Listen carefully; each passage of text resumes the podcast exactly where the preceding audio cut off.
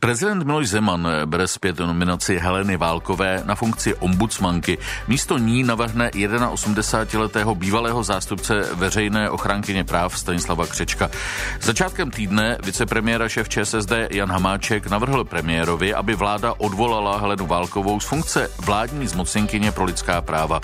Důvodem jsou informace o tom, že v sedmdesátých letech napsala odborný článek společně s komunistickým prokurátorem Josefem Urválkem.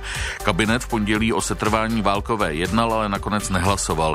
Na úřadu vlády se má ve čtvrtek sejít Rada vlády pro lidská práva za účastí Andreje Babiše a Heleny Válkové. K rezignaci také vyzval člen rady Tomáš Němeček, jinak z rady odejde on sám. Jak Válková řekla České televizi, nevidí k rezignaci žádný důvod. Radioforum se vás ptá, měla by podle vás Helena Válková odstoupit z funkce vládní zmocněnkyně pro lidská práva, nebo ne? Jak se díváte na kauzu, kterou rozpoutalo spojení jejího jména se jménem Josefa Urválka? Co myslíte, ohrozí současná kauza Válkovou také v její práci poslankyně, nebo ne? Těšíme se na vaše názory. Číslo do studia je dvě dvě jedna, pět pět dva, sedm sedm sedm. Psát můžete i na Twitter, Facebook a naší mobilní aplikaci. Radioforum.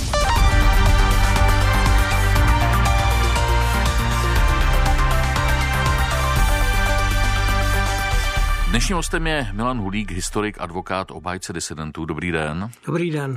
Jak se díváte vy na aktuální dění kolem Heleny Válkové? No, mně to připadá naprosto neskutečný a neuvěřitelný, že tato dáma se hlásí do funkce ombudsmanky, protože eh, už to spojení eh, se jménem Urválek, se kterým psala knihu, tak to je, to je, to je prostě úděsný, že jo, tak jako každý dítě, že jo, třeba ví, kdo je to Čert nebo Trautenberg, tak každý dospělý člověk, který byl dospělý v roce devatenáct set šedesát osm, kdy se tato kauza objevila, tak prostě ví, kdo to je Urválek. To byl člověk, který poslal na smrt doktorku Miladu Horákovou a desítky dalších lidí. A jako... Takže vy nepřipouštíte, že by se mohlo stát, že by skutečně netušila, o koho jde. Ono nešlo o obsaní knihy, ale o společný článek. Ale... Nebo o společný článek. To, to naprosto vylučuju. To není možný, aby, že my neznáme jméno Urválek. To musela znát. A myslíte, že by tady měla odstoupit i z funkce vládní zmocněnkyně pro lidská práva? Samozřejmě. Čili její minulost je natolik problematická, že ji vylučuje jak z funkce vládní zmocněnky, tak tedy veřejné ombudsmanky, když to už je víceméně vyřešené, protože eh, prezident vzal to, ten návrh na její jmenování zpátky. Podle mě jí to naprosto dehonestuje do jakýkoliv funkcí, které jsou spojeny s lidskými právy, s obhajobou lidských práv a podobně. To nemůže prostě ona vykonávat. Ona už v pondělí na zasedání vlády tedy odmítla, že by z funkce sama odstoupila. Jak se na to díváte, na její postoj? No, já chápu, že paní doktorka Válková chce jako být někde nahoře, že ho, zastávat nějakou význačnou funkci. Ona zřejmě má určitou příchylnost k moci v každém režimu, ale jako... Mě vadí i ta její funkce poslankyně, dobře, ale tam byla zvolena nějakými voliči, to se nedá ovlivnit, ale domnívám se, že ta její touha potom zastávat tuto funkci, že svědčí o naprosté absenci té nejmenší sebekritiky a sebe menší reflexe. Čili máte pocit, že by měla i ona sama zvážit to, jestli zůstane nadále poslankyní? Samozřejmě. Ano. Pokud má jenom krapet sebereflexe v sobě, tak by to měla zvážit. No a když si promítnete, jak se vlastně ta kauza vyvíjela, ona prostě trvá na tom, že jednak vlastně to, co řešili s Urválkem, tak že bylo pozitivní potom, že se to pozitivně promítlo do budoucí stavby nového vlastně práva po revoluci. Ochranný dohled. Oni spolu řešili ochranný ano. dohled, pane Což měl, ano, měl to být tedy... Ochranný dohled byl sice, na, na, na byl sice, byl sice zaměřen jako účelový, nebo oznámen, že to je proti nějakým recidivistům nebo nějakým kriminálníkům a podobně, ale hlavně byl praktikován proti disidentům. Hmm. Já to vím, že jsem je obhajoval. A představte si třeba, že v rámci toho ochranného dohledu oni se museli třeba třikrát denně hlásit na policii. Představte si, že musíte třikrát za den jít na policii. To vám rozvrátí celý osobní i profesní život. Ano, ona zároveň tvrdila, že třeba o tom zneužívání právě toho institutu taky netušila. Paní doktorka Válková zřejmě netušila nic, jo. Ale tak především to svědčí o tom, že byla naprosto neinformovaná, že neposlouchala Hlas Ameriky, Svobodnou Evropu, co jsme poslouchali skoro všichni, ale o tom se vědělo i bez těle těch rádií, jako, že jsou, že dizidenti nebo lidé režimu nepohodlní, že musí chodit na policii, se hlásit a že, že to byla prachsprostá šikana. To nemohla nevědět paní doktorka Urvatová. Uvědomte si, že ona je profesorka trestního práva. A jako profesorka trestního práva musela přicházet do styku s trestním právem, jako nejenom na katedře, na škole, ale i v běžném životě. Říká doktor Milan Hulík, advokát, historik, publicista, který je hostem dnešního Radiofora. My teď máme u telefonu posluchačku Miroslavu Pokornou. Dobrý den. Dobrý den. Jak vy se díváte na celou kauzu? No, mně to připadá uh, hodně ostudný, protože uh, já si myslím, že komunisti opravdu nemají žádnou sebereflexi a uh, to, jestliže dříve měli výhody za komunistů do roku osmdesát devět, tak teď už by, je, teď by měli pochopit, že je jiná doba a že by měli jít od válu. No. Takový ty výmluvy, takový ty výmluvy, hmm. že o tom nevěděla, to mě připomnělo to, co říkal dost nedávno pan premiér Babiš, že nevěděl o tom, že jsou výjezdní doložky. Jo, to je, prostě já to považuji za nějaký způsob ochrany, protože kdyby o tom věděli, tak by museli e, k tomu zaujmout nějaký postoj. Takže jednodušší je to nevědět. Helena Válková je poslankyní ANO, ale měla by podle vás tedy rezignovat na funkci vládní zmocněnkyně pro lidská práva? Určitě, já si myslím, že jo, protože za, jako, když byla za komunistů, takhle, když byla komunistka, tak si myslím, že e, požívala nějaký výhody a musela vědět, že lidi, kteří tam nejsou, ty výhody nepoužívají, nepožívají, naopak, že jsou pronásledovaný, že jsou nějakým způsobem proskribovaný. Hmm. Miroslava Pokorná, děkujeme, nashledanou. Prosím, nashledanou. Další posluchač Romuald Štěpán Rob, vítejte ve vysílání, dobrý den. Dobrý den vám i posluchačům. Jak vy se díváte na to dění kolem Heleny Válkové?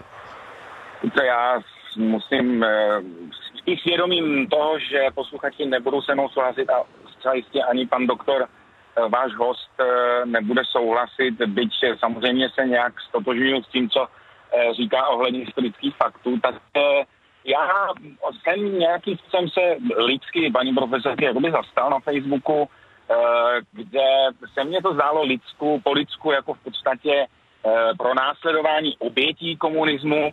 Ona v podstatě byla vyzvána ke vstupu do komunistické strany, byla jednou z těch jednoho milionu sedmset tisíc našich občanů, kteří prostě byli členů komunistické, členy komunistické strany. Byla tam z kariérních důvodů, litovala toho, distancovala se od toho, řekla prostě, že není žádnou hrdinkou. V tomto smyslu prostě jejím nadřízeným byl e, e, zločinec Urválek a trošku mě to připadlo, že on si vzal život v roce sedmdesát devět, že jakoby ten hněv národa na, toho, na tohoto prostě člověka se snesl na paní profesorku Válkovou, která prostě napsala článek, její nadřízený to podepsal.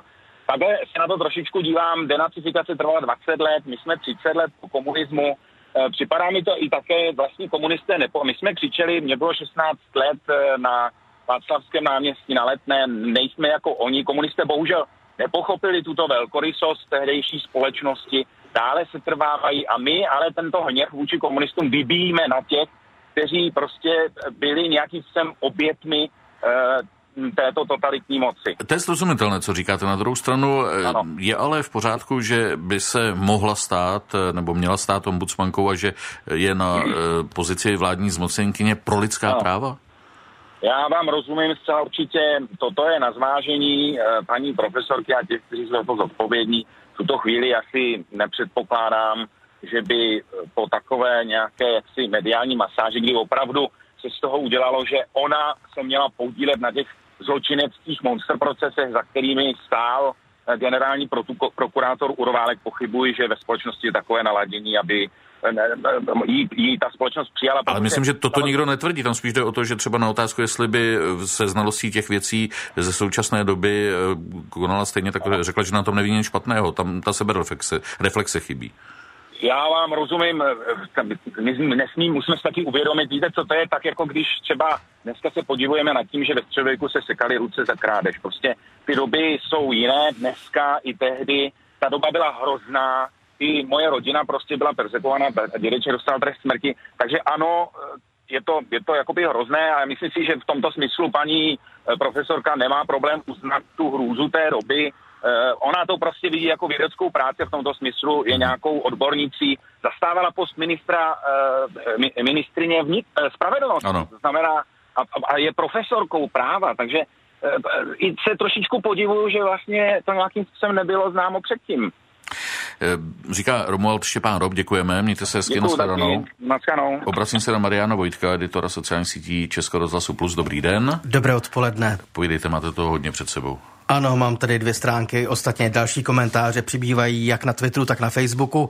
Hlasovat můžete v anketě na webu plus rozhlas tečka cé zet, ale také na Twitteru. Otázka je jasná. Měla by Helena Válková odstoupit z funkce vládní zmocněnkyně pro lidská práva? Na Twitteru nám napsala Stanislav Mihulka, stoprocentně měla, je urážkou toho úřadu. Nosky, tento uživatel nebo uživatelka napsala, ano, a doufám, že ty komentáře Helena Válková čte, protože se názorem lidí řídí. A teď k Facebooku. Bohumila Jiroušková odpovídá, samozřejmě, že ano, naprosto poškozuje morální kredit toho institutu. Michaela Džákovová, samozřejmě vůbec se jí neměla stát. Josef Truhlář, zbytečná otázka. Nejen z funkce vládní zmocněnkyně pro lidská práva, ale úplně z vrcholové politiky. Jan Čipkala napsal toto. Určitě by neměla odstoupit, měla být vyhodná. Hozena, tak jak se vyhazovali lidé, o kterých psala článek. Miroslav Ježek má tento komentář. Vláda jmenovala, vláda ať odvolá, aspoň bude vše transparentní. Antonín Novák napsal toto, paní Válková nic otřesného neudělala. Je to vcelku hodná a milá paní, která by jen tak někomu neublížila. Pan Urválek zemřel stářím deset let před revolucí a podepsal tu analýzu Válkové krátce před svou smrtí. Spekulace, že se Válková neohradila z toho důvodu, že byla příliš ambiciózní, že toužila po kariérním prospěchu, jsou tak scestné. Soudit člověka před padesáti lety je scestné. Miroslav Sasan Soška tvrdí, že by měli odstoupit všichni, co převlíkli kabát, ale kdo by tu politiku potom dělal z těch starých kádrů. No a Karel Pometl se ptá, a to teď půjdou po všech nebo jen po těch nepohodlných, které, které je potřeba zkompromitovat. Zatelefonujte nám svůj názor. dvě stě dvacet jedna pět set padesát dva sedm set sedmdesát sedm. Přímá linka do Radiofóra. dvě stě dvacet jedna pět set padesát dva sedm set sedmdesát sedm. U telefonu čeká teď posluchač Jan Kovanic. Dobrý den. Dobrý den. Já bych se chtěl nejdřív vyjádřit k tomu osobě pana Urválka. To, myslím, tohle jméno akcentovalo celé to dění, který teď probíhá. Ta veřejnou debatu. Samozřejmě už to tam zaznělo, v podstatě všichni vedoucí všech továren a úřadů byli nějakým způsobem spojení s komunistickou stranou, i když to jméno Rola je opravdu děsný. Třeba mou firmu vedl jistý Jana Jakeš, mladší brácha pana Jakeše, který dostal jenom tu funkci, protože byl brácha. A ale takže to jméno samotný by tak nevadilo, ale dobře, že zaznělo, že se, ale bohužel se tam stírají další věci. Málo kdy potom mluvíte, to vám za to děkuju. Obsah toho zákona, o kterém vlastně psala ten ochranný dohled, to je velké svinstvo, po který se ona sama podepsala. A jestli říká, že to Urválek jenom spolu podepsal, aby měl prostě, to se tak dělávalo i u vědeckých prácích, aby ten šéf prostě měl nějaký e, autorský práva k tomu a nějaký peníze, tak to je ještě horší, to není omluva, protože v tom případě ona je jako více e, odpovědná za Za, jednak za ten, za ten zákon a jinak i za jeho v podstatě provádění, protože ona byla činná v té justici. Hmm. Ale co si myslím, že je nejhorší, že nejde teď o minulost, protože každý z nás máme nějakou minulost, ale o současnost. To málo kdo, myslím, zdůrazňuje její lavírování co kdo podepsal, já jsem to nevěděla, já jsem toho neznal, nevěděla jsem, že byl takový. A to je svědčí o charakterový prostě zkaženosti téhle paní, která by měla odejít z funkce ve vládě, protože tím dehonestuje celou vládu, protože tam už jsou minimálně dva lidi, kteří jsou špatní, spojení špatně s minulostí, mluvím o premiérovi, že jo.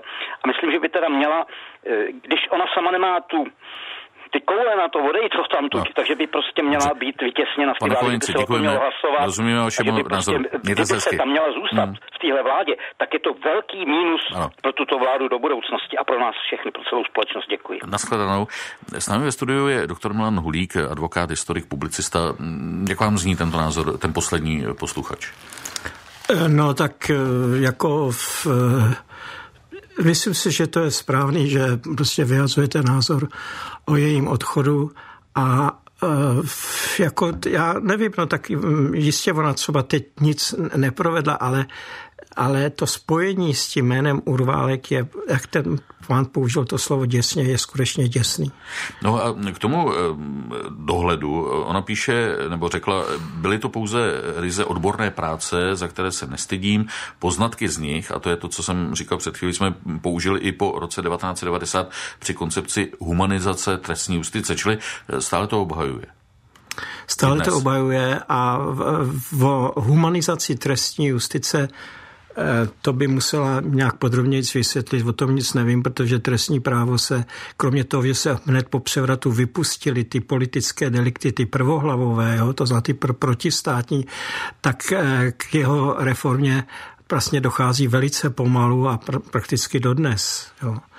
Takže jako nevím, jak by její práce měla a jakým způsobem posloužit k humanizaci trestního práva. Máme další posluchačský názor. Teď je u telefonu Pavel Dvořák. Vítejte v Radioforu. Dobrý den. Dobrý den. Děkuji za vstoupení do programu.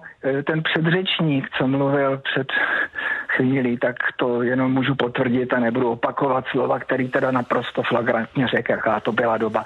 Podívejte se. Jestliže teda někdo, jako třeba paní Fáková, v normalizační době vstoupili do komunistické strany a začali dělat kariéru, navíc ještě způsobem, že se psali zákony, kterým se ještě dneska hlásí. No tak to je teda výborná věc. To se mně skutečně velice líbí, protože konečně zase po dlouhé době vyplynula obrovská špína, kterou tady v té politice máme. Přece je jasný, že to byli kariéristi, kteří už usilovali pouze o vlastní prospěch a všechno kolem jim bylo úplně jedno. A paní Válková se chová pořád stejně. Všechno, co napsala, je správně, akorát, že teda nějaký Urválek. Urválka nechte úplně stranou, že akorát rozsvítě. Ale to schování do dnešní doby a teďka to nejpodstatnější, proč jsem vlastně telefonuju. Paní Válkovou nechme úplně stranou. To, co je podstatný, že vláda a prezident republiky na nic si nevzpomněli, vůbec nevěděli o paní Válkový a klidně jí do tak důležitý funkce jmenovali a dokonce v jedný sedí a dokonce ještě navrhli na ob- ombudsmanku, aby obhajovala lidský práva, který tak vehementně v té normalizační době potlačovala, aby měla tu kariéru. Co ten prezident, jaký má teda poradce, jaký má informace, co ta vláda, koho si vybírá? To mě neříkejte, že oni taky nevědí. Tady, když se vyplaví nějaké svinstvo, tak najednou všichni ztratějí paměť. A to je důležité, hmm. aby jsme věděli, že tito lidé prostě, co nám vládnou, jsou takový jako ta Válková, protože ji chtějí mít mezi sebou. Děkuji. Pavel Dvořák, děkujeme, nashledanou. Další volající je František Kovář. Vítejte, dobrý den. Dobrý den, já bych chtěl říct, že je veliká škoda, že jsme se třicet roků tady nedívali na to, kdo má jakou funkci. Tady, tady je pan premiér, který nemá lustrační zákon, který nemá lustrační papír, že jo. Paní Válková se najednou vyrojí.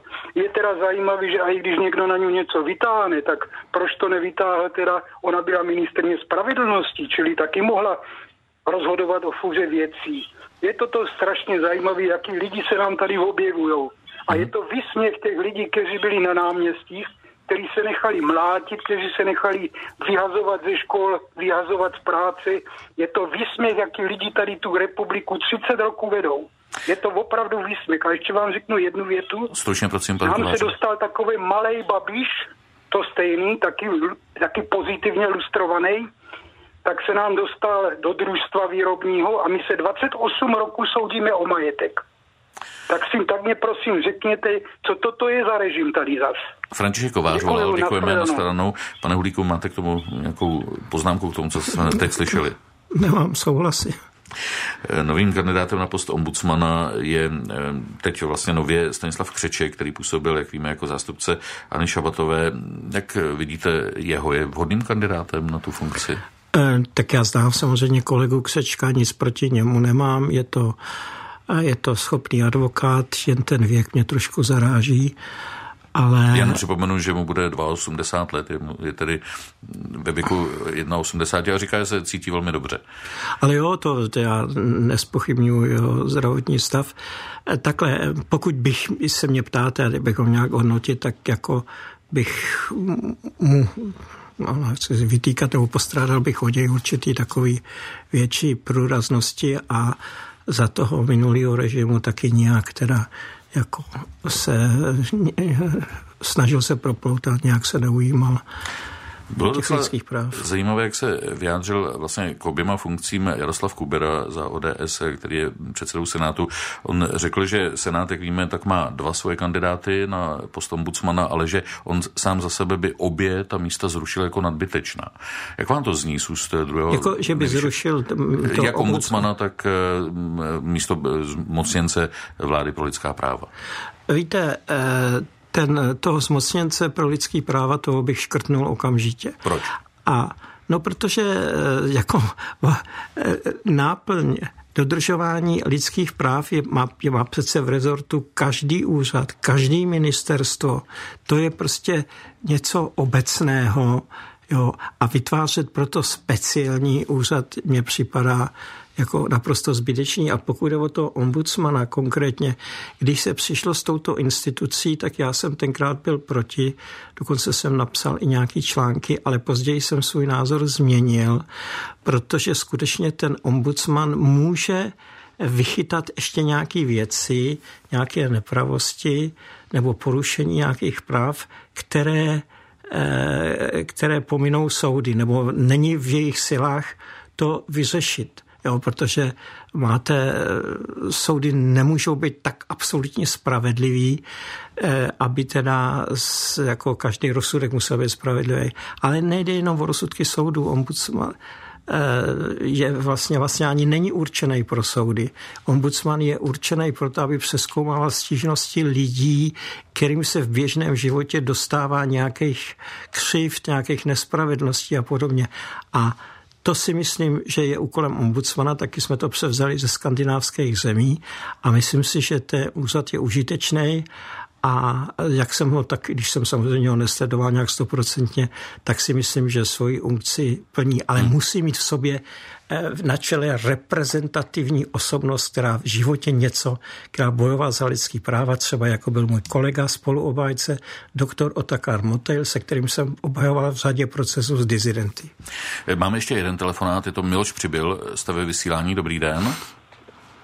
Dobrý den, prosím vás, tam někdo říká, že to je výsměch těm lidem, co stáli na ulici, ono a manifestovali, já si spíš myslím, že to je facka do tváře všem politickým vězňům a připadá mi to až taková opravdu absurdní hra, co sneseme, protože tady běžel takový seriál jako o ombudsmanovi, tak člověk v podstatě kolikrát mu zůstal rozum stát, co se tam zařešilo prostě, kam až to může prostě dojít. Tak teď, když tam chtějí dát tady tu paní, která opravdu jí zachutnala moc a vůbec si neuvědomuje, nebo nechci uvědomovat důsledky, jako jo. To jako je taková, takový řečení, neznalost prostě nemluvá, já myslím, že ona znala. A když jsem viděl její debatu s panem Gruntorádem, tam vlastně šlo hlavně o, ten, o to, na čem ona se podílela. Vlastně jako, určitě jste viděli film Dva muži ve městě, takže to nebylo jenom, že prostě ten zákon o tom ochranném dohledu, že to bylo prostě na nějaký disidenty, ale ono to bylo prostě vyloženě pošlapávání lidských práv a jen o to prostě, že nejsmutnější na tom je to, že vlastně pořád tady minimálně čtyři z deseti lidí volí tuhle stranu pana Babiše a prostě komunisty a tohle. A že si to... Pan Přibyle, rozumíme, ale už nemáme čas. Děkujeme za to, že jste zavolal. Mějte se hezky. Naschledanou. Teď ještě dáme prostor Marianu Vojtkovi. Podíváme se, jak to vypadá na sociálních sítích. Ano, anketa na Twitteru skončila, ovšem na webu plus rozhlas tečka cé zet pokračuje, takže průběžný a konečný výsledek zní takto. Ano, Helena Válková by měla odstoupit z funkce vládní zmocněnkyně pro lidská práva. No a ještě nějaký komentář? Určitě ano, navážu na pana doktora. Jsou tady názory, které se opakují, třeba od Petry Zubrové nebo Ladislava Harvánka, schrnuto e, citátem od Petry Zubrové. Měla by odstoupit a zároveň s tím by měli zrušit celou tu funkci. Tak my jsme s Mladým Hulíkem mluvili o tom, zda zrušit nebo nezrušit. Vy jste vysvětlil, proč je tady ombudsman, za ochránce veřejných práv, důležitá funkce. Vy byste třeba viděl nějakého kandidáta, o kterém se nemluví kolem nás? O, tak ty jste mě zaskočil. Už nějakého kandidáta... Hmm. Vy už jste ale řekl ten profil, jaký by měl mít, že vlastně takovým předobrazem byl se, Otakar Motejl. Ano, dneska už ti moji kolegové, já třeba ještě, sice jsem v důchodu, ale jsem aktivní, většinou už aktivní nejsou, byli tady vedle mě, obojovali ještě jiní v těch politických procesech, ale ty už jsou taky mimo aktivní službu a pokud někdo nemá tuto výbavu z toho, z toho komunistického režimu, že se s ním dokázal prát a dokázal za lidský práva bojovat i v té době, kdy to bylo riziko, s rizikem, tak nevím, teď mě nenapadá nikdo. Každopádně ale vám děkuji za to, že jste přišel do Radiofora, to byl doktor Milan Hulík. Mějte se hezky, nashledanou. Nashledanou.